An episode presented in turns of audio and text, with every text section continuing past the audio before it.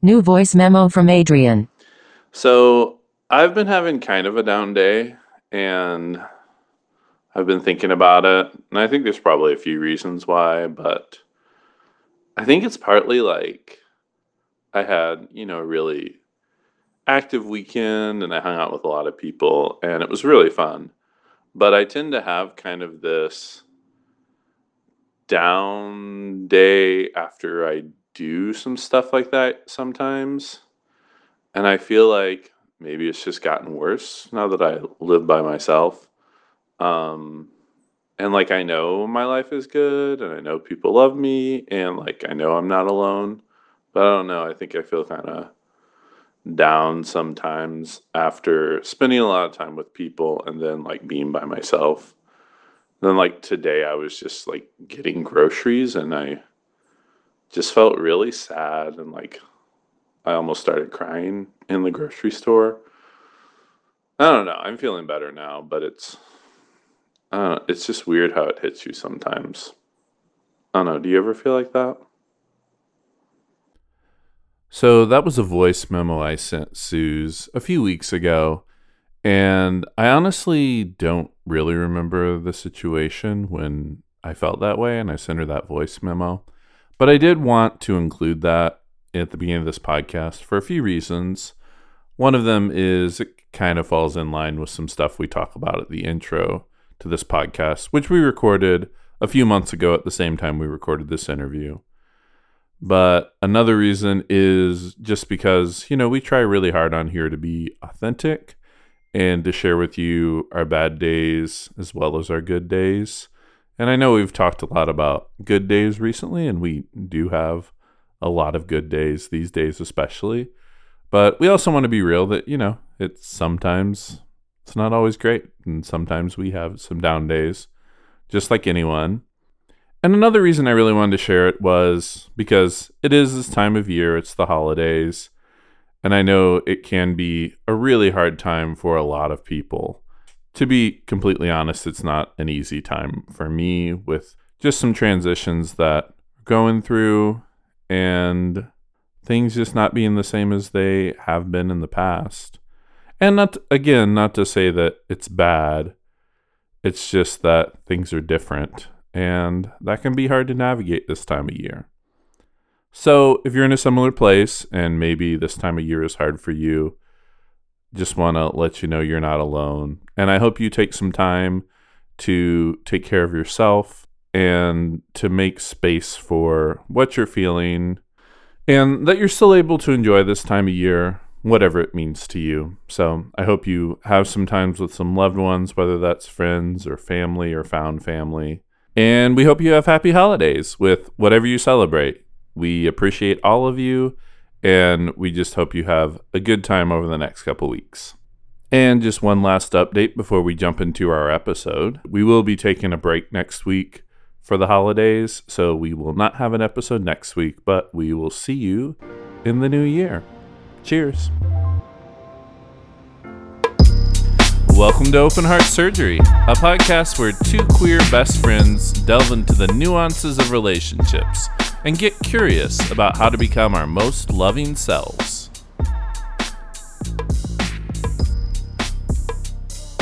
Hey, Suz. Hey, Adrian. How you doing? I'm not gonna lie, I'm sad today. Yeah. I'm just feeling down about. I don't even know. Just like lots of random thing, like little littleish things that have added up, and also just for full disclosure, I'm feeling kind of sad about my divorce today, and that's not a feeling I've felt in a while. Yeah. Do you want to know why?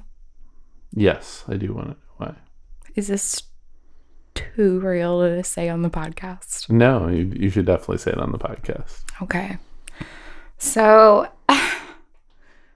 divorce and grief and healing are so not linear. I have mm. not felt honestly sad about the divorce in a while. The reason I felt sad today, I could have never even predicted because I was cleaning out my refrigerator and throwing away some old things. And I was sad because the condiments that I was throwing away were things that I purchased during my marriage mm. or that, mm. like, my spouse purchased during our marriage. Yeah.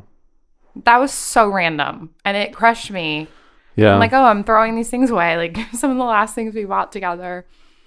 Ugh. That's so real though. I mean, that's so like it's so visceral. There's just like there's so much to that, I think. I Like there's just so much like so much about like the little things of your Yeah. day-to-day life that are not the same. Yeah. The tiniest little things. Yeah. And, you know, I went on with my day. It wasn't like, it made me sad, but it wasn't life changing. It wasn't, Right. it didn't, you know, crush me to my core, but Right. it was a little sad. Yeah. No, I mean, I think that's totally valid. Definitely happens to me sometimes with like, I don't know, song I hear or like Mhm. some stupid little joke or something. Yeah. And I'll just be like, the jokes you can't really explain to anyone else. right. And I'll just be like, oh, that's like, it's like different, you know? And even though I still have a relationship with my partner, um, Yeah. you know, she's not always around whenever like something like that happens. So Yeah. like it's still different. So sure. it's just like life. Life moves on. Yeah. And that is beautiful and sad. Right. Yeah. I'm so grateful that life keeps going and right. gets different and I'm so grateful for the new memories, new connections, but I'm trying to remember I can be grateful for all of that Yeah. and still sad Yeah. about what I lost. Yeah. I mean, I think holding those two things, right, Yeah. is just like that you can both appreciate the memories Yeah. and appreciate what that relationship meant for you at the time and Yeah. like still feel like sad about it. It can all be true at once. Yeah. So I've just had a really, I guess I felt a little vulnerable emotionally today and a little sad. And also, like, I'm grateful for where my life is now. Yeah. Yeah, and I Mm. feel I feel similar in a lot of ways too. Like I've had like kind of a similar week, I think, like where I've where I felt again like like you said like just a bunch of little things that I've just kind of felt down about the way my life has changed and isn't like quite what it used to be and kind of missing that old life. But also like again trying to hold on to that my life is in some ways in a better place now and Yeah. or is like in the place it should be. I feel you. I feel like it's one of the most beautiful experiences about being human that Yeah. all of these things can be true at once. Yeah. And I can equally mourn my marriage. Feel like I'm going to get emotional. I can equally mourn my marriage and be grateful for where I am now. Yeah. Hmm. Do you want to talk about our topic today? Yeah. Which is not this. Maybe we can explore this on another episode. Yeah. That's a bad idea. Yeah. Okay, so today we're talking about how to fight fair and like relationship conflict and I'm so excited for this talk. yeah, we're talking to two of our friends, Anthony and Sierra. Anthony's a therapist and Sierra, she's like studied therapy and so I know they're going to bring a lot of great things to the table. And they're married. And they're married, yes. And two of just the sweetest people I've ever met. Very genuine. Yeah, they're just like super sweet people. It's like every time they're like the type of people like the first time you have a conversation with Mm. them, you're like you feel seen and you feel heard. I remember just the first time I met them immediately having a good conversation. I mean, it might have been small talk, but it didn't feel like it, you know? That like it just felt like a beautiful skill. an immediate connection with with these two people. And I think today's going to be good for my heart to Yeah. talk to them. I think so too. Especially with, with us both kind of feeling in this place. Yeah, I we're a little like blah. We're a little blah. And I just think they're going to be some good people to talk to. Yeah, we're a little blah, but at least this episode is sandwiched between two really fun ones. Oh, that's true. Like last week, we talked about astrology. Yeah, that was so really fun. Next week, we're talking about swinging. nice. Can't wait. That's fun too. Yeah, it's going to be fun. And healthy conflict can even maybe be fun. Hey, we'll see. yeah, but my heart's excited to talk about this today. Yeah, I me too. It'll be great. All right. here's our interview with Anthony and Sierra. Yay.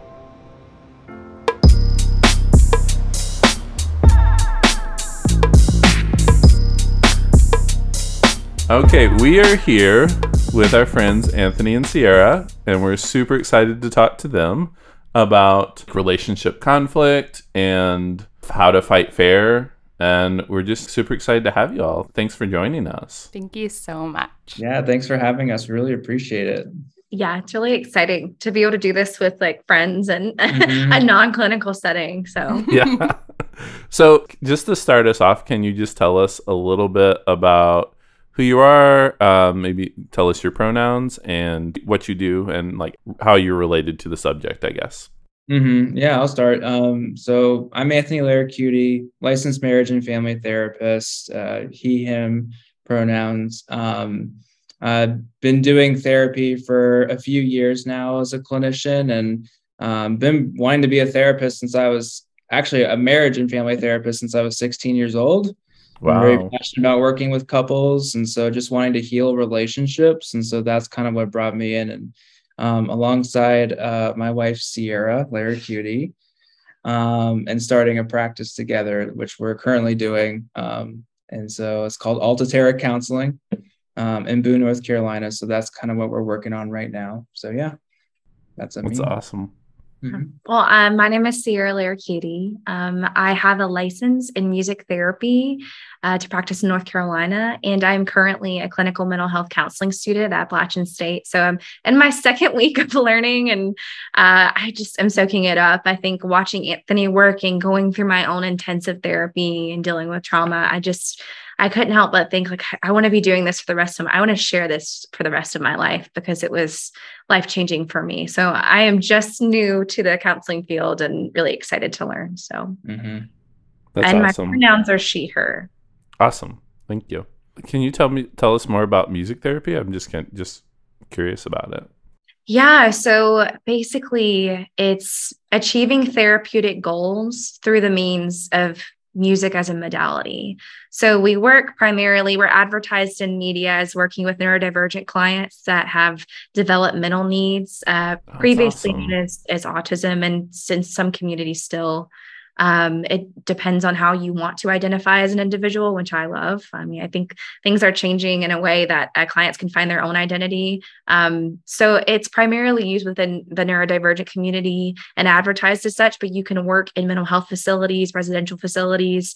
Um, I've worked in hospice care, uh, which doesn't sound, it sounds like a, a, a, you know, a, a dark time in someone's life, but you wouldn't believe what clients will share when they're uh, piecing out. You know, they will share Yeah. really deep things. So uh, music to tap in and develop quick rapport is something that I I loved.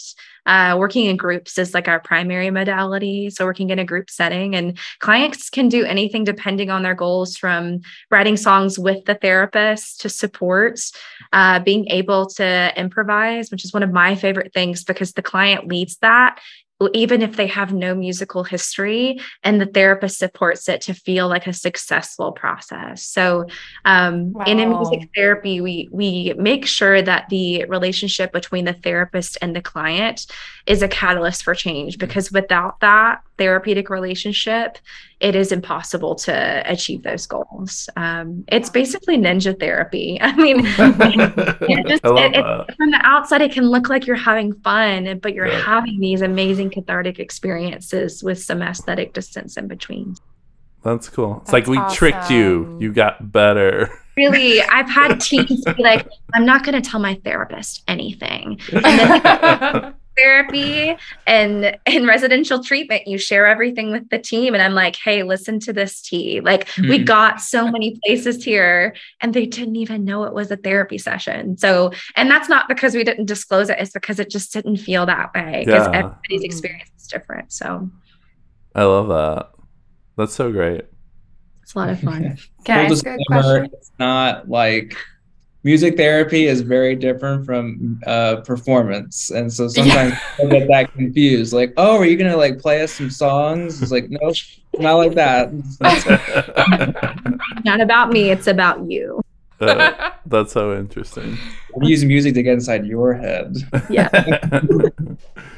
Could y'all tell us a little bit about your marriage, how long you've been together, how you met, if you want to share that? I would just love to hear a little bit about the personal Yeah, side of you because, sure. in addition to being licensed or soon to be licensed counselors, you're also married, which I think is incredibly um, just such a wonderful perspective you're going to bring to this.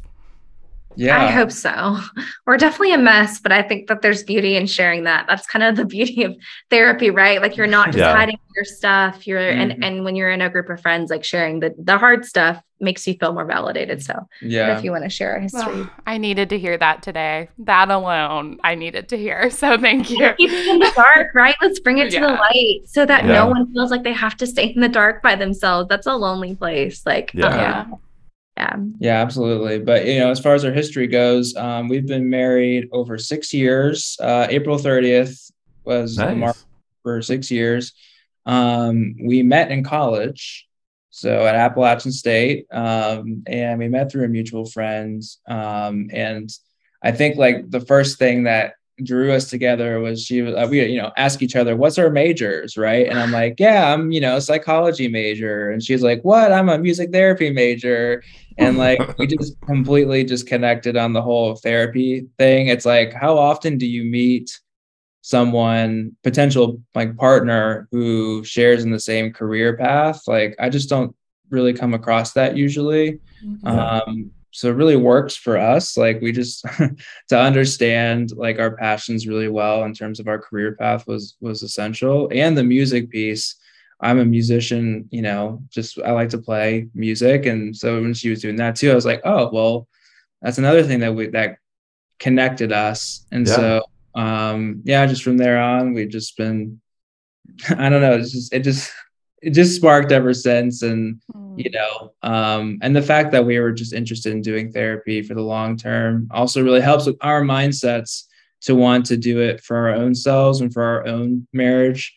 Um because you know it didn't come without issues. We've definitely been through a lot together in our marriage and just just like communication alone is something that really is something that we needed work on and we really just wanted to understand each other better Yeah. and so, from that aspect, you know, we've done our own therapeutic work to get to a point that, hey, like, we just want to stay connected. We want to understand each other's emotions, you know, and and and not to like step over them either, or Yeah. but just like, just understand them, hear them, help like validate them, so that like, I don't I we I don't want her to feel crazy. I don't want to feel crazy. So how can Yeah. we talk through this so that we don't end up feeling that way and we can remain on the same team? So that's just kind of a little bit of a history of our relationship, I guess in a nutshell. But in terms of how we met, how far we've come, I don't know if Sierra, you want to add How to far that. we have to go. How far we like to go. the minute we think we ha- we've learned everything is the minute we're done. Like Yeah. I, I can't it's, I can't stress that enough. And I've I get to those places. I'm like, oh, I've got it. Like I'm gonna teach. That's gonna be fine. Like but no, like Mhm. that's usually when I crash and burn. And I have to keep a posture of like constantly learning and honestly just asking our friends how their marriage, which which feels so awkward to be like, how's your marriage? How's your relationship? yeah.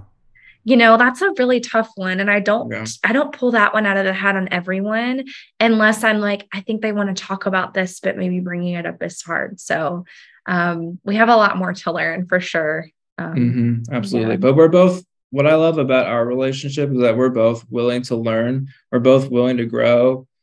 We're not committed to just being stuck or just doing the same thing, expecting a different result. Yeah. You know, I may behave that way sometimes. I don't recall an example, but like I'm sure I've been like just get stuck in what's comfortable sometimes. Right. But Yeah. what I appreciate is like in our marriage, you know, Sierra's a lot better than doing this than I am, but she's very good at like just recognizing what's going on with me and just being able to get to it, like just call it out and get to the root of it, of the of the issue. And I'm like, man, like sometimes you know me better than I know myself. And that's and that's cool. Like I need someone to kind of take a step Yeah. in and be, hey, like what's going on here? And I'm like, all right, yeah, we got we gotta talk about it. Sierra is shaking her head, by the way, for our listeners.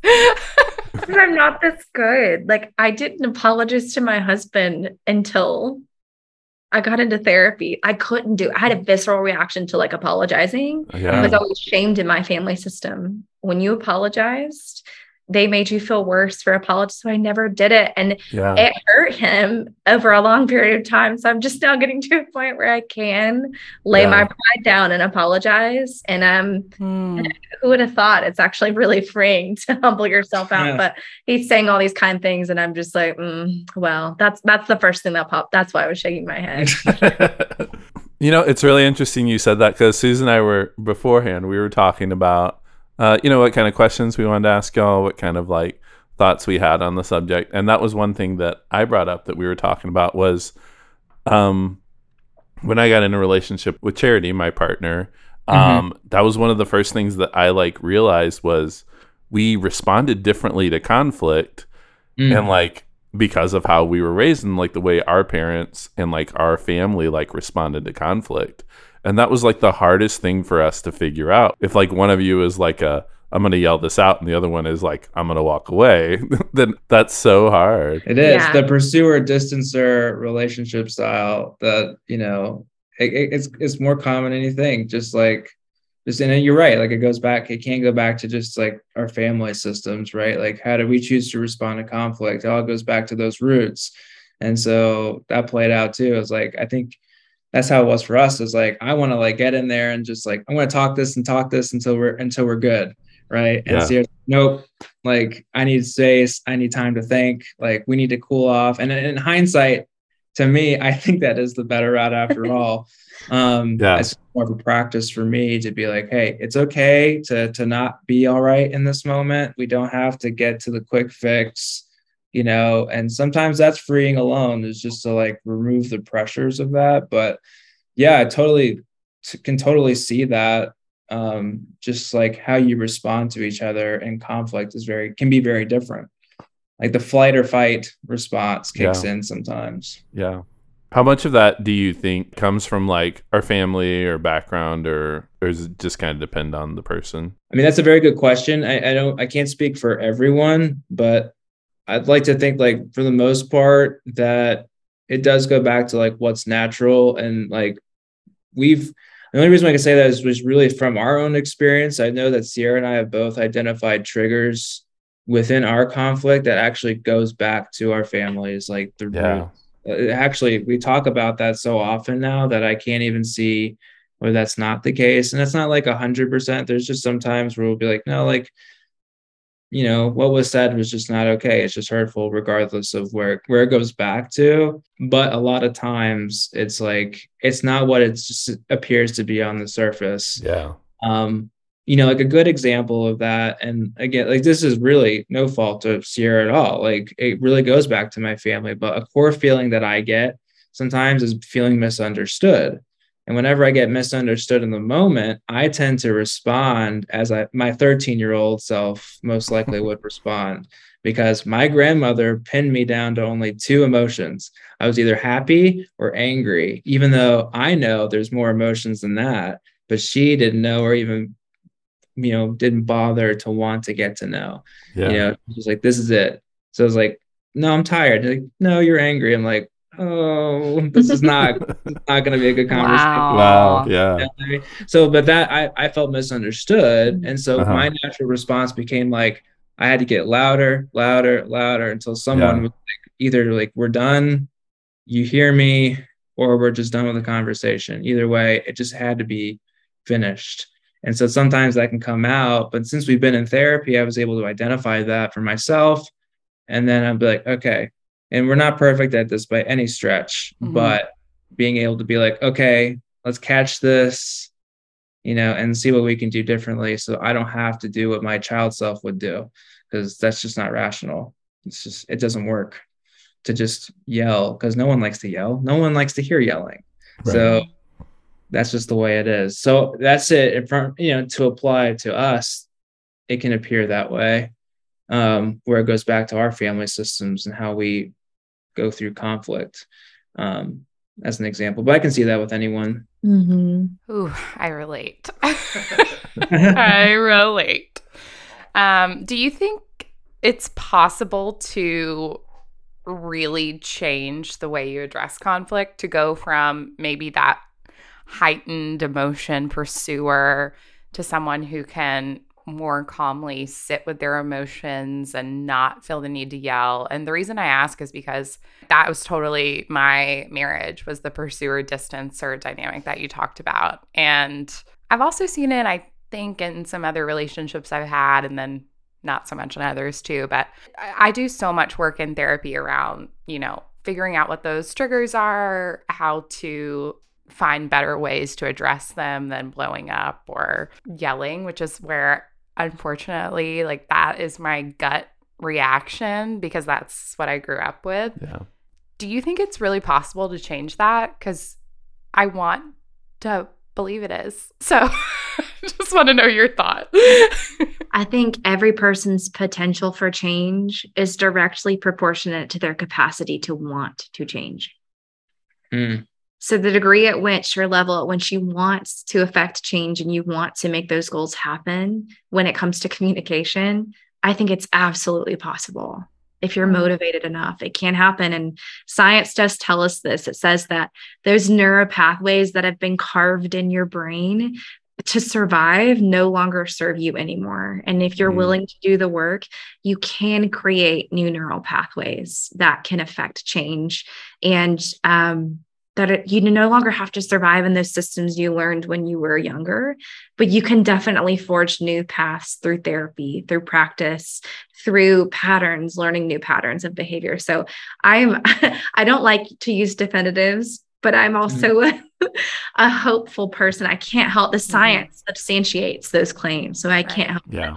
That you know um in music therapy we work with clients that have sustained traumatic brain injuries. So the way that we support clients in learning to pick up a spoon and practice those fine motor skills isn't with picking up a spoon we choose a detour we Mhm. choose a motivating activity uh, through music to pick up a drumstick and you're like oh well i couldn't tell my brain to pick up this fork but i could motivate it to pick up a drumstick like Hmm. that's what we're doing in therapy. It may not be the direct path, but we can sustain new detours to get to those goals if we want to. Um, Mhm. I hope that answered your question. Yes, that was wonderful. And I love what you said about being a hopeful person because I am too, but I also love to know the science. Yeah. So if I can be hopeful about something and it's backed up by science, that's a win win. So I love that. I'm the same way. Oh yeah. I think it just hon- honestly it just boils down to like if you can believe and you don't even have to believe 100% but if you just Mhm. have like drops of belief enough to just kind of persevere I, I I think there could be some change and and and of course being that it's a relationship it does take two people to make it work you know we have Yeah. that is important. If you just if you're like if you're the one doing all that you can, doing the best that you can, and the other person's just kind of like sitting by, it's not going to be as effective as if both people are meeting, you know, like working together, meeting more in the middle, and like yeah.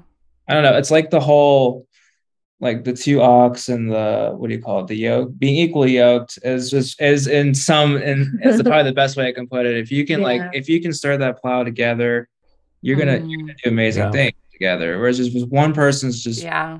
pulling that and the other person's just kind of like pretty much like dead weight, you know, like Yeah. yeah, it's it's not gonna feel good. But at the end of the day, even in that stretch, you come to some realizations about the relationship. So I like what you said about that. And to give more context, because I know this is like maybe like a cultural thing that not everyone grew up with, but like you picture like in the old days, they had to even evenly yoke two oxen to pull a cart because if Mhm. one was bigger than the other, it one would be doing all the work and the other would be like struggling. mm, And and there's also something that I heard that I've never forgotten. And it was if you paired uh, like a, a donkey with an ox, donkeys have an affinity for a certain type of grass or certain type of plant they eat that can actually kill the oxen.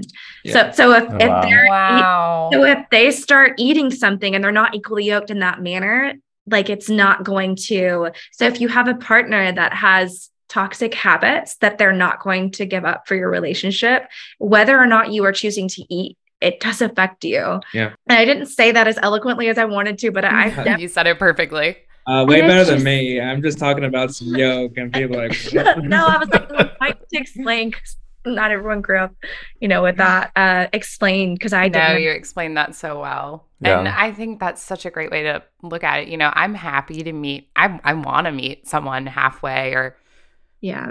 you know, I'll even meet you like 65% of the way. But like, I can't, you know, I can't do all all of it. And Yeah. I, I do feel like I was trying to do that in my relationship. So, Yeah. And there are going to be seasons where we have to counterbalance, right? Like, Mhm. Right. I'm going to have my seasons of debilitating anxiety and depression. It happens every, every, I feel like November through March lately. Like, I know it's going to happen.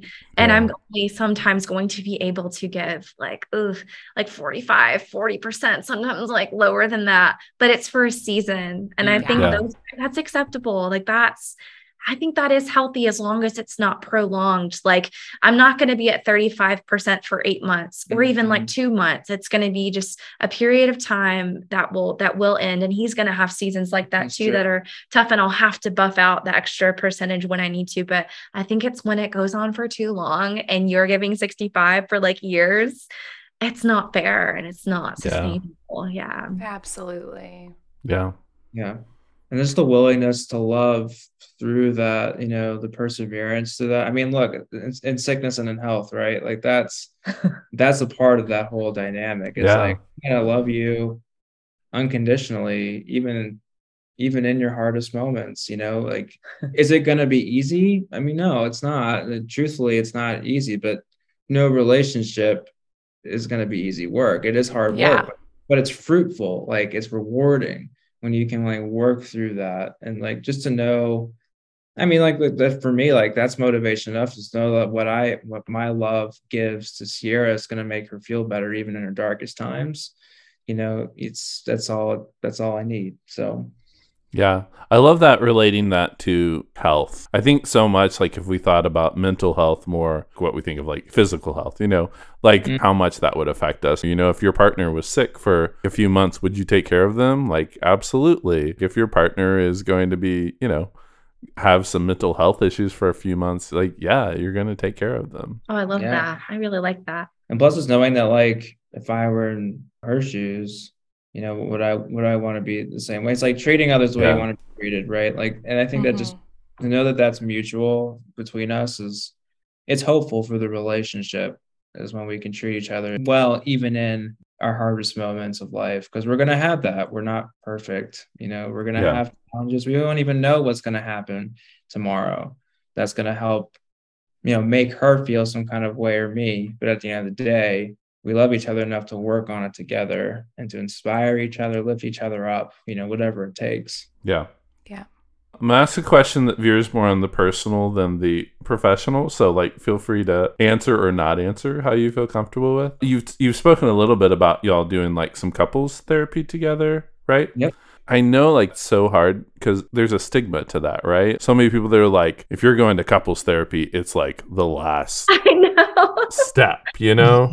yeah um and like i think like in so many relationships it's like no like maybe you just need to do it for six months to get on the same page yeah. um but yeah can you talk a little bit about like that or like as much as your experiences you want to talk about or just kind of that as a whole I love talking about this. And obviously from a professional standpoint, I, I I'm like, oh, i don't overshare, but I probably will anyway. Uh, it's 'cause I we want to help love oversharing on this podcast. Well, you have got it is our brand.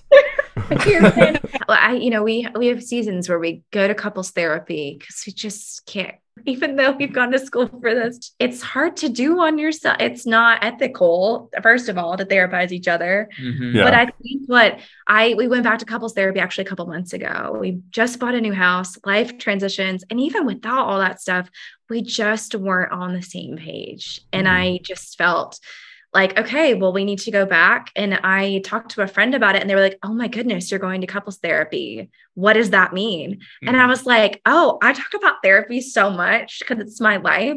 And I was like, I'm actually curious how you heard that. She was like, well, I heard Mm. your was on its last legs. And I was like, well, tell me this. So you're driving your car. I was like, you give your car like yearly maintenance, right? You check the tires for airflow. You check, you know, you make sure that the windshield wiper fluid's in there. You make sure that everything's tuned finely and you go in for regular checkups. And if you don't, what happens? Well, the car breaks down. And I was like, I think people think that couples therapy is the car is on fire. Um, like the person's locked inside, passed out, like the, the airbags have gone off and they're getting the iron claw out to maybe save. Maybe. But all it really is is an all, a perfectly good alternator that runs out every couple years just needs to be replaced.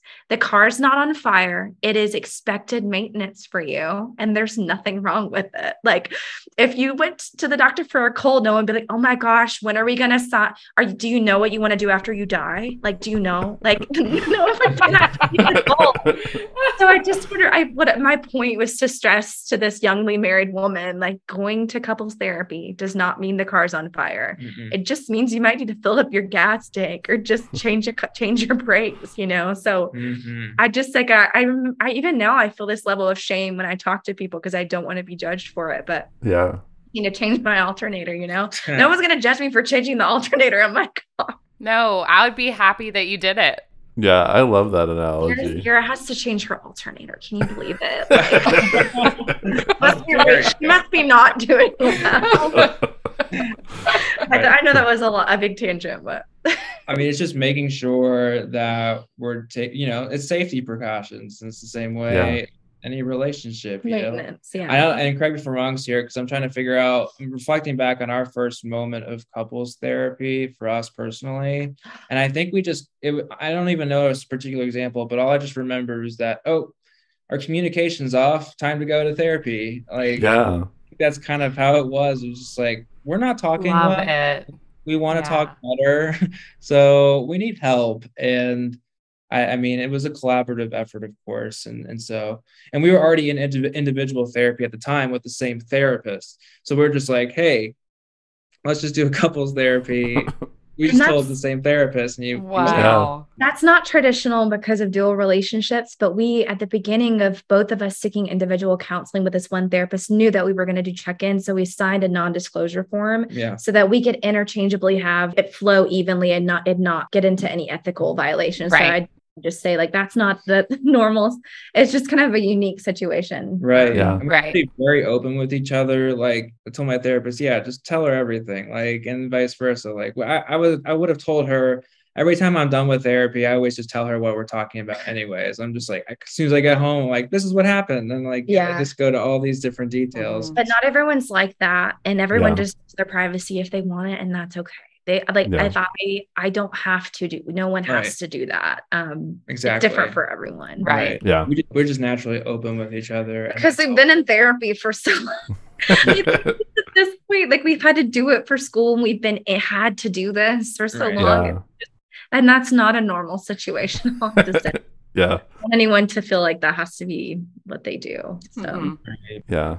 I love all that. I think we've all been in relationships where we just like at some point, some type of communication where you just hit a wall. You feel like the, the other person in your relationship is not hearing you, and they feel like you're not hearing them, and like you just cannot get to the right point.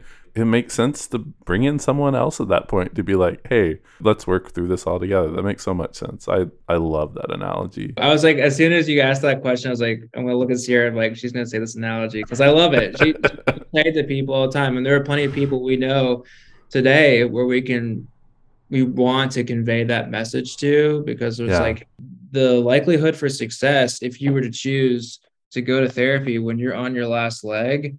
It, it's it's a lot smaller because like I've I've been through both sides professionally. Like I've worked with couples who came to see me and are just like, hey, you know, we just need a checkup, or just like we need just need to work on this tiny little thing here. And it's usually they're very cooperative.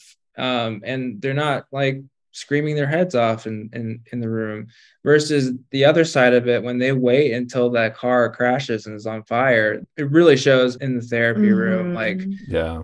I've had them yell at each other, yell at me, like animals fighting in a cage match. I'm just like, uh, where's the easy button? I'm trying to like, I almost want to get the fog. I've done this. I've I, I had like uh, thoughts of like, I need to get the foghorn A whistle? and just like tell them Oh stop. my gosh. Yeah. It's it's like I was like this too before therapy, but it's like saying to someone, would you rather learn CPR in a course that's safe in an environment that's encouraging rather than having to do the crash course while the person is dying? right. But trying to be like, what was that Yeah. episode of The Office where it what beat is it? Like what, what like you don't want to have to learn in the moment to do CPR uh, Right. to like a life-saving measure. You want to learn those tools ahead of time. Yeah. yeah. That's great. I love that. Do you think there's ever valid reasons to go to couples therapy, maybe even before you're married, if you're just in a more serious dating relationship? Oh, totally. Absolutely. That I will be- I will be- Yeah. Making that a requirement to date me. No, but really, if, I mean, I think that's a good way to vet candidates, right? Yeah. Like, yeah. if they're willing, if they're willing and open, like, I'm, I think so. I don't know. I It's a- love that. I think it says a lot if you can commit to that process you know early on it does show a mutual like willingness to grow together i mean both individually and as as a relationship like Mhm. yeah like and you get to learn so much about each other you know before you make a really hard commitment here Yeah. the premarital counseling you really get down to like nitty gritty stuff like Mhm.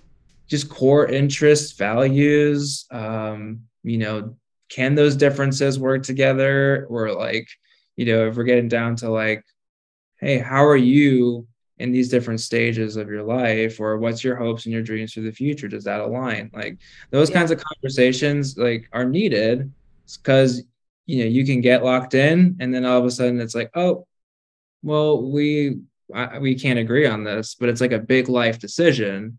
And it's like, well, what do we do now? So I think premarital counseling, it's such a good tool to help you Yeah. help you guys figure each other out. And yeah, you're not going to get a hundred percent of all the things maybe in that time, but you're certainly Mhm. going to get through some some really heavy but valuable stuff to help prepare yourselves for the long term in terms of commitment levels.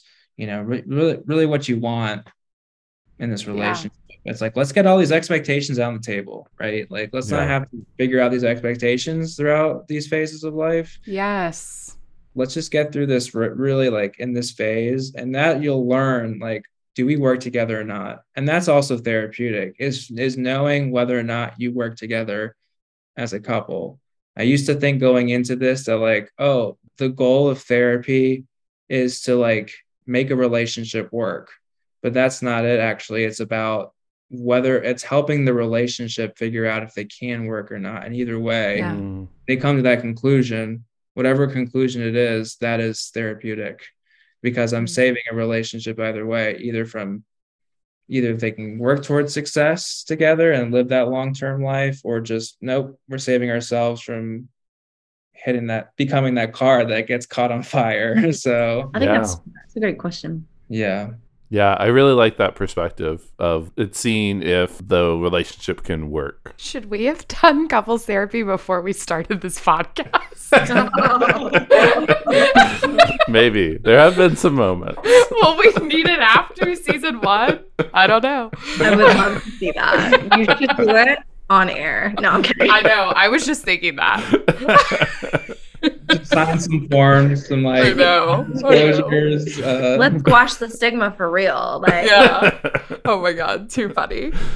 So we've been calling this when in like our notes and like when we talk about like the theme of this episode, we've been calling it how to fight fair. I think we all know, hopefully m- most people know like not fighting in a relationship. I mean, that's a great idea. but you know, I mean any healthy relationship is going to have some fights, you know. And maybe like conflict versus knockdown drag out fights. Right. But yeah. Yeah, so what are your thoughts around like fighting fair, I guess? Like in in the conflict, so maybe like this is before you go to therapy, like in the conflict handling those situations. And how do you how do you have a productive disagreement and communicate through that versus just having a meaningless fight that nothing is accomplished and you both just feel horrible. I think one, first I'll say like, I think it's important to normalize conflict in a relationship Yeah. because, you know, no two people are going to be exactly the same, right? We have different molds. you know we come from different places you know we we we had different upbringings you know like and coming into this with somewhat different beliefs or it's just going to happen at some point or another. But it doesn't mean that we can't work through it.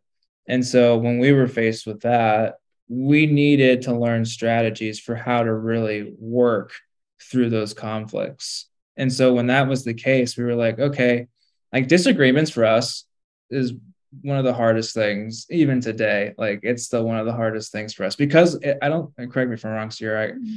I don't think it's that often we disagree because we do have similar interests or similar values mm-hmm. but then over something small that we disagree it could feel really big. Um, because we're like oh yeah. what do we do? Uh, uh, yeah. but we've learned some tools along the way and at the very least what we can do is like you hear this before like agree to disagree.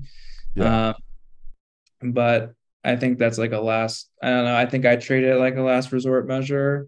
Um, but i think that is important to get to that point of just accepting like hey we're not going to agree with everything 100% all the time because that's just perfection and we're trying to squash perfection anyways yeah. um, it's unattainable so mm-hmm. i think that's important um, yeah. But I don't know if you can speak more to that or. Yeah, I think I'm just focusing on the first question, and then maybe we can go to the second. Sure. Are you finished with the first, or do you want to mm-hmm. keep going? Yeah, yeah, I think. I'm... No, I think uh, I think you both are absolutely right. I think um, there's like a, such a negative attachment to conflict. There can mm. be mm-hmm. healthy conflict, it's going to be uncomfortable, but the end result is going to just reap a huge benefit. Mm-hmm. And I think there are effective ways to address conflict that doesn't put blame completely on the other person. So even if he practiced a behavior that made me feel deeply misunderstood or deeply insecure or deeply hurt, focusing those on those emotions rather than saying, you know what, what you said really hurt me. Your actions and how deliberately mean you were hurt me and mm. that that that might be true to some extent but I, I also it's a lot less attack mode when you're saying hey i just need to let you know when this happened when you walked past me without saying hello, which he hasn't done, it's just an example. Like when you walked past me and ignored me, like I, I felt, or when I guess when the situation happened, I felt ignored. And mm-hmm. so focusing more on my feelings rather than him, it, it makes it less abrasive. And if that makes yeah. sense, um, mm-hmm. it makes it more about my feelings rather than, well, I just think you're really selfish. I think you're really selfish for just thinking about yourself. Like, who does that? Because that's yeah. my trigger when people are selfish. His triggers when people are misunderstood. Mine is when they appear to be selfish. And that's definitely a projection. But I think yeah. instead of saying, I think you're being selfish, hey, I feel really ignored. I feel really unloved. And uh, I think you can't argue with someone's feelings, or at least people that are focused on healthy growth aren't mm-hmm. going to. Right. Um, people that have toxic traits will because they want to manipulate everything and won't take responsibility. But if a healthy person is saying, I feel, if if a friend were to say, I feel ignored by you, you'd want to sit with them in it and work through it. So yeah, I mm-hmm. think that there can be healthy conflict and there are so many resources and so many tools. So it doesn't have to be scary. And I think when you both set set rules together, like, hey, my boundary, when I say I need space and you want a cage match, in order for us to have effective change, I need to have my boundary respected. And when mm-hmm. you tell me you feel misunderstood, your trigger is me explaining myself to rationalize why I hurt you, I'm not going to do that. So mm-hmm. setting like, hey, what are our compromises going to be? And like, that's it. That's also a negative word in therapy too, but it really is effective. Mm-hmm. It really yeah. is, you know, if we disagree. Yeah. Um, so I hope that answered the whole question. Um, do you want to go to the next question? Uh, yeah. Can you remind me of the other questions? I think I blended the questions together. I'm sorry. I love that conflict that's healthy and not attacking. Yeah. Um, and yeah. it's like, feel, feelings are bad. It's okay to say, I feel yeah. ignored.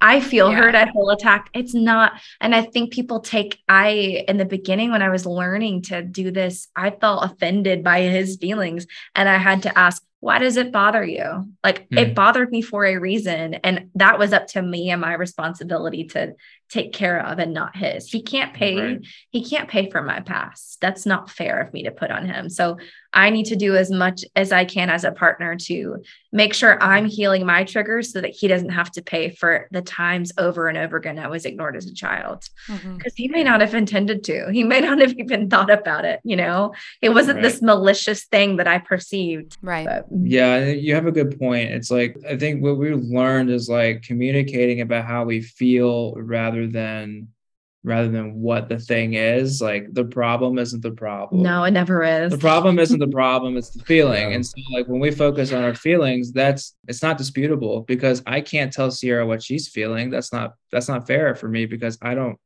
I'm not feeling what she's feeling. Like she's the one that's feeling it and that's her feelings. And only she can determine what she's feeling. I can't tell her what she's feeling. And, and vice versa. And so when we put that into the focus, also too our feelings have roots. It doesn't Mhm. it's not as what is on the surface as we've talked about. Like it goes deeper than that. And so when we get through that whole conversation and just talk through that it ends up going a lot deeper than it, than it is on the surface. And then no longer it's about this original problem like oh you know i didn't do the dishes today. And you know she feels like upset by that it's like no there's there's more to it than that it's not Yeah. about the Yeah. um it's about feeling loved and valued, which was an act of service thing in my family. Yeah. Um, I've gotten past that now, but in our first year of marriage, ooh, ooh, it was a it was a huge one for me. It's Yeah. rough. And I have ADHD, so you can see how that together. Yeah. um, uh, I just there's a wall here. I can't do this. I don't know Yeah. why. Um, Yeah. but we figured it out. Uh, thank you, therapy, for just helping us sort out this issues. But um, I think at the end of the day, the feeling is the focus, and that's what helps us have healthier conflict. And you know, like even furthermore, and I'm still like wanting to make this more of a practice, but whenever Sierra tells me how she's feeling, I, I try to make sure to let her know, like, hey, you are allowed to feel this way. You, this feeling is welcomed. Like I I I want to validate that. That's my primary intention is to validate her feelings because they make sense. You know, it's there for a reason, like she said. And I want to say, hey, you, you your feelings matter. They make sense, and I welcome these feelings. You're allowed to feel what you're feeling. Um, That's the way I want to practice to help set the stage for healthy conflict. So I don't do that. My knee jerk reaction is to explain why I've did something wrong. I, I'm just so prideful and I don't want to take ownership, but I realize that's a that's a that's a low yield scenario. Um, and even though it's mortifying to have to like humble out and apologize, like I I, he, I develop a lot more trust with him and safety, and that's something we've actually been working on currently. Is Mm. Anthony expressing feedback for me is not something he feels comfortable with because I haven't Mhm. developed that safety for him. And what I mean by that is I'm often defensive when things are brought up. Like, Mhm. for instance, if he's telling me how hard his day was and I instantly jump into solution mode, I'm not seeing him. I'm not hearing him. Um, yeah. and Mhm. so I got feedback on that recently, actually, like, hey, I think when you hurt me and I tell you, what I really need in that moment is not for you to explain your excuses for why you did, because you may not have meant to. And I know you're trying to just explain yourself, but that's actually more hurtful. Um, and part of what I haven't done and need to do better is to be a safe person that is that is apologetic and does really hear what the problem is and not just need it to be okay for my inner child to like not have conflict and not have a person not being happy like being sitting sitting with it and being safe Ooh, he's more natural at that than i am for sure for sure Well, I mean, it's it just as you need work. Like I've also had to do some work on like like I said earlier on, you know, in our in our discussion, it's like needing to give her space to let her Mhm. air out those feelings before she can talk to me. Because I used to be like this, like just push it. Let's let's just let's just push Yeah. through this. he Yeah. likes a cage match and i lose i lose it i can't do cage i get feel trapped. like if I'm in a corner and someone raises their voice, I'm like, I gotta get out. I gotta find a way Yeah. out. Yeah. Right. Yeah. But the, the thing that I think I value about our marriage a lot is that Sierra Sierra's openness to to learn and grow and she's done really well, you know, is, is something that like I value a lot. And same for me, like I want to practice that for her so that she can feel safe with me Mhm. to talk to me about what she feels and vice versa. And I think we do that it's to me we do that great. I think it's I think I think you're more open to progress. I don't know if you guys see this. My eye is twitching because he's telling me I'm doing well, but I I I'm still have a lot of work because he is such a. I can say anything at any time uh, if he, if he hurts me, but he's not able to do that with me. So I think my I'm having like a visceral response. wow, we're getting a real time visceral response during recording. I just want to say I really I appreciate how vulnerable y'all are. That's just I do like, too. It's so encouraging. Like I've related to both of you at different Mhm. points. I've been like, oh yeah, I do that. I just appreciate how vulnerable you are about what you're working on and what you're working through, and and, and I think that's so great. well, thank you. Thank it's you. meant to be encouraging. Um, it is. and I I'm glad that it's received that way. Well, you both have set the tone for us to feel like we can we Yeah. can share this on an open platform. So we appreciate you doing that. Oh, thank Yeah. you. You guys set the stage really well and we feel really comfortable with y'all to be able to be vulnerable so i mean you know we try to be eh, vulnerable anyways but it does take good people you know for us to feel that way I am like a broken record with saying this while we're recording, but my heart feels so full right now. Yeah, same. I oh same. my heart. I needed this. It's been a hard day for me with my heart. Just like Yeah. it's just been a hard day. Yeah. I don't even have a reason. You don't Just a hard have day, to. so this is yeah it's okay All feelings are acceptable. like yeah. they're, Yeah. they're, they're except we have we don't well I normally say oh we have cookies on the side but we if we if I had emotion yeah yeah I almost made cookies. I should have. Wow. But is there anything else you really want people to hear about this topic that we haven't talked about, or just anything in general about marriage, dating, relationships, love, being yourself, etc.? all I can think of is what I would want my inner child to hear like Oh, we're I- getting to that. We're getting to that. oh okay you want to pause it I Yeah. I'll let Anthony speak No, so you should you should save that answer. wow, amazing mind reading. I love that. we are on the same page. I'm so glad that makes you happy. Like perpetual right people pleaser, of course, loves it. But the only other thing I say that I just say this to anyone, but just trust the process when it comes to like working, working in a relationship. Mm-hmm. I know for me, I was kind of coming back to my personal self. Like there have been times where I've just felt like just, just straight up hopeless, and I mm-hmm. tend to shut down when I'm hopeless. But then I just think like, okay, but this is gonna, this is gonna get better. It will Yeah. get better, and as long as we persevere, which we do, it gets better. Yeah. And so I think sometimes in relationships, people can just get so defeated so quickly. And look, there's got to be a point where like just nothing works. And that goes back to just like, okay, well, maybe just this relationship just doesn't work. And that's Yeah. fine. It's okay. Um, but if there's a if there's any room for a relationship to grow, possibly, um, it's worth trusting the process and exploring that. Um, and not to give up so quickly. Mhm. So I guess that's the one thing. The last thing I'll say about it is just like trusting it because I could see myself at times like not completely quitting. I would. I don't think I, that's that is me, my heart, but at least not putting in the effort because of hopelessness. And I'm so glad that I pushed through that because I think our relationship has has grown a lot Mm. by just persevering. So I want to encourage anyone out there who, you know, is just figuring it out relationship wise, and yeah, just trust the process. I, I think I would I would have I would vet people, and I I I know that that is hard to say because I it's not judgment. Like I I Yeah. look I can talk to anyone. Like I I just love people so much. Like Mhm. I Yeah. eat no matter what they're going through. Like it it is uh, sometimes a toxic trait of mine because I just let people in. I feel like we are kindred spirits. a lot of that is my mommy issues that I've worked on.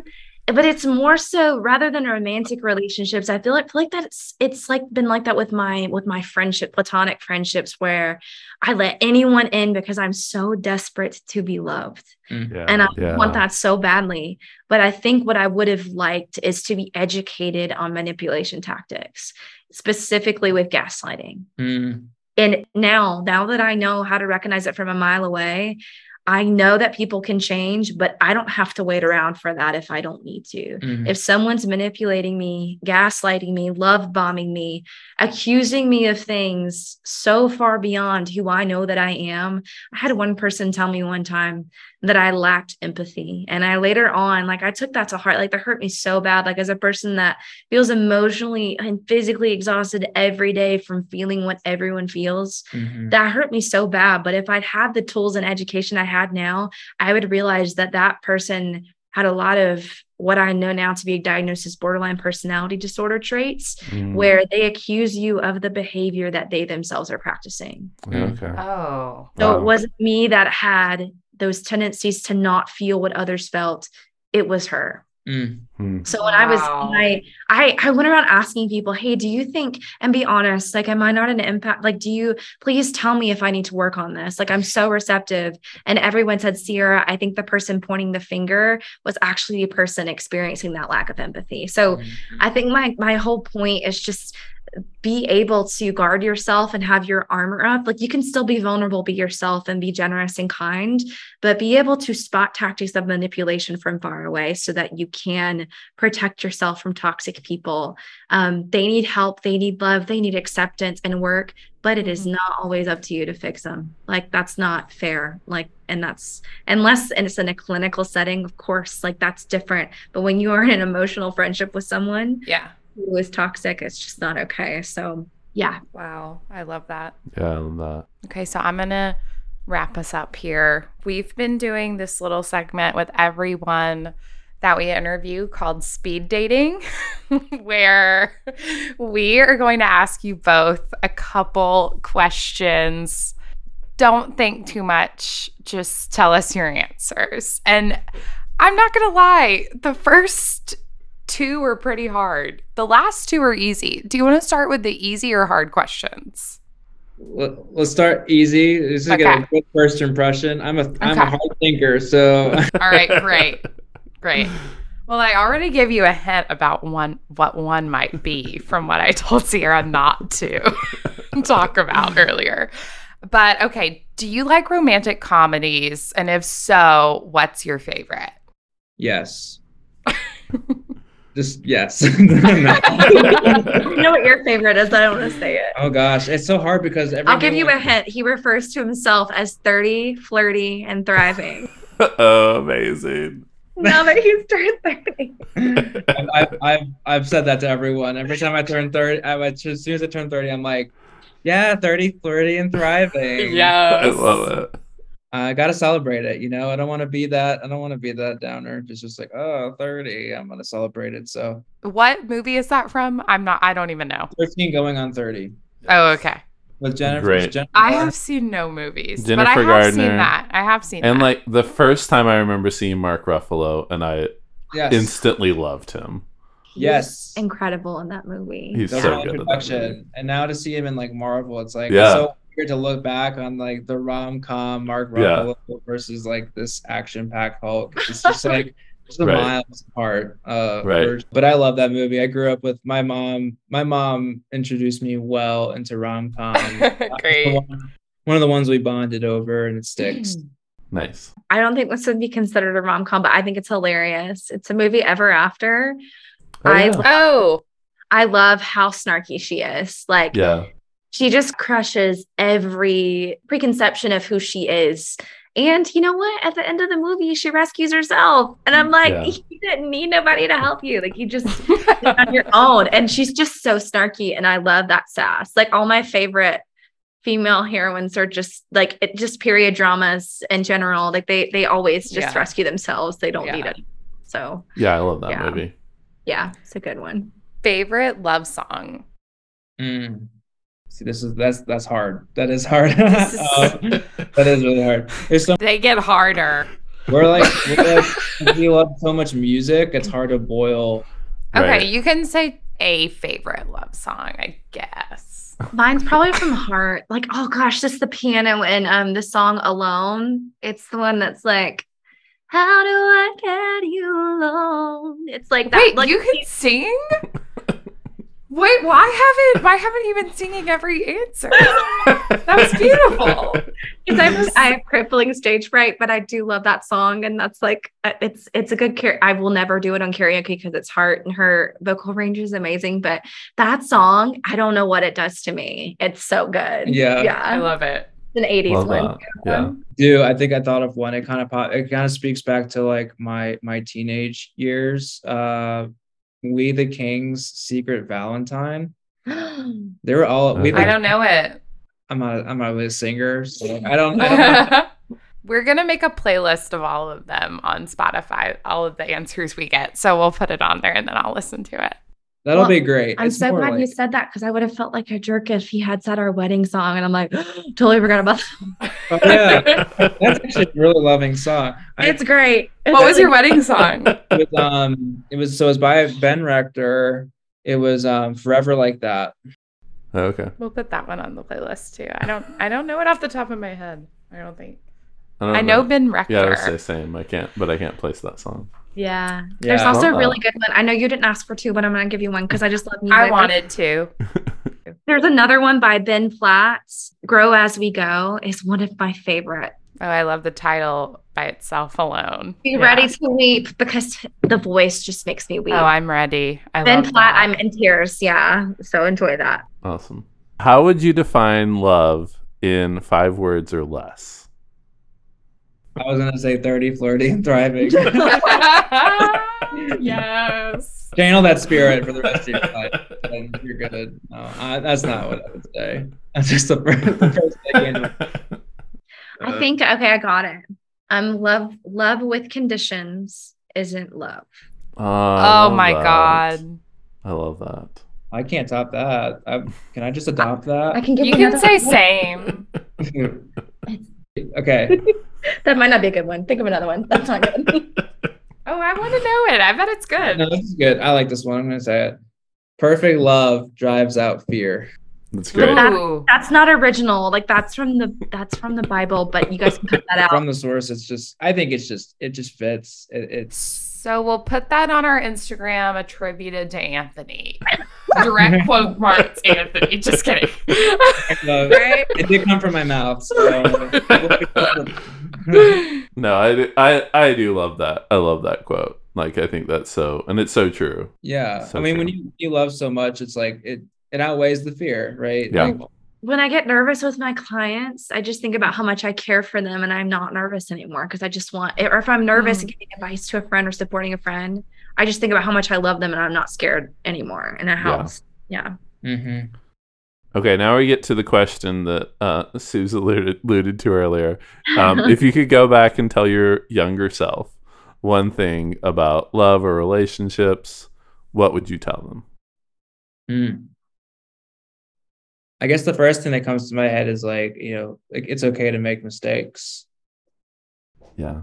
Um, because I used to not think it was okay, you know, to make mistakes, or if I were to make a mistake, then the relationship wouldn't work. But I've made plenty, and we're able to survive. So I think if I could tell my younger self that, it'd be, hey, it's okay to make mistakes. That's great. I love yeah, that. absolutely. there's this, there's um I went through something that's similar to EMDR um and it's basically a form of therapy where you go back to your trauma like you go but you basically sit with your inner child and heal them. Mm. It was one of the most difficult things I've ever done but a part of one of the phrases I use is even though I feel shame and even though I feel completely unworthy of love I am completely and deeply loved. Mm. And I think that Mm. if I could tell my inner child she didn't have to earn it from people, that she could just be herself and not have to earn affection or love, like that it would be the best kind of love. Like that's the best kind of love that you don't have to earn, but you can just be yourself. Um, I think she would have gone through a lot less. And if that were if that had been her core belief, it would have changed a lot of things. But um I, I still I'm, I'm happy for the way things turned out. I just I, th- I I I ache for my 13 year old self that thought that they had to be good enough in order to be accepted by others. So Mm. just you're enough, you know. Hmm. I love that. That's been that's been a theme of mine in like therapy, like Yeah, for the me too. last like couple years. I would say Yeah. like It's just like powerful. You're enough. And I finally believe it. Yeah. It's That's so so cool. transformative when you believe it. Yeah. Yeah. Mm. I'm excited for your journey with that. Really Me excited. too. Me too. And this whole podcast in general has been so healing. Yeah. And it's been so fun to do with you, Yeah. even though we should have done a therapy session before. No, this was great. I love the authentic, you know, like Oh, you yeah. don't need to be good enough. Like, you know, like that's Yeah. like, who you are right now. Right. It's it's enough. It's acceptable. It's enough. Yeah. Yes, exactly. Well, thank you all so much. Yes, thank you. This has been so great. Are you ready to go out and have good. healthy conflict? yeah. Let's do it. I am I am not someone who likes conflict, so Same. still no. Most people don't. Most people hate it. That's me. Yeah. It's a very human response to not want to be Yeah. caught. Very normal. Thank you so much for your time. Yes, thank and y'all so we will definitely let you know when the episode comes out. Yeah. Yeah. Yeah. Yeah, we're excited. We're excited for you guys. Just I think it's just a great this is a great place to just talk and like Mhm. just the the topics that you guys are promoting. it, it really speaks to our hearts and Yeah. we just love any opportunity to encourage you guys to keep this going. It's it's a great thing to I love to get out there and share with the world. Yeah. Thank you both. You have great chemistry. I giggled so Uh, much today. Like, This is stuff that needs to be talked about. This is Yeah. Yeah. people advertise on their persona Mm. or on Yeah. their Yes. Their life. Yes. This needs Yeah. to be talked about. So thank Yeah. you. for Thank giving you for saying that. Oh, y'all Right. have an amazing night. yeah. Ew, Thank y'all so care. much. Yeah, you guys have a great night. Take care. Yeah, you too. Hope to see y'all soon. Yeah, Absolutely. for sure, for sure. All right. Bye-bye. Bye.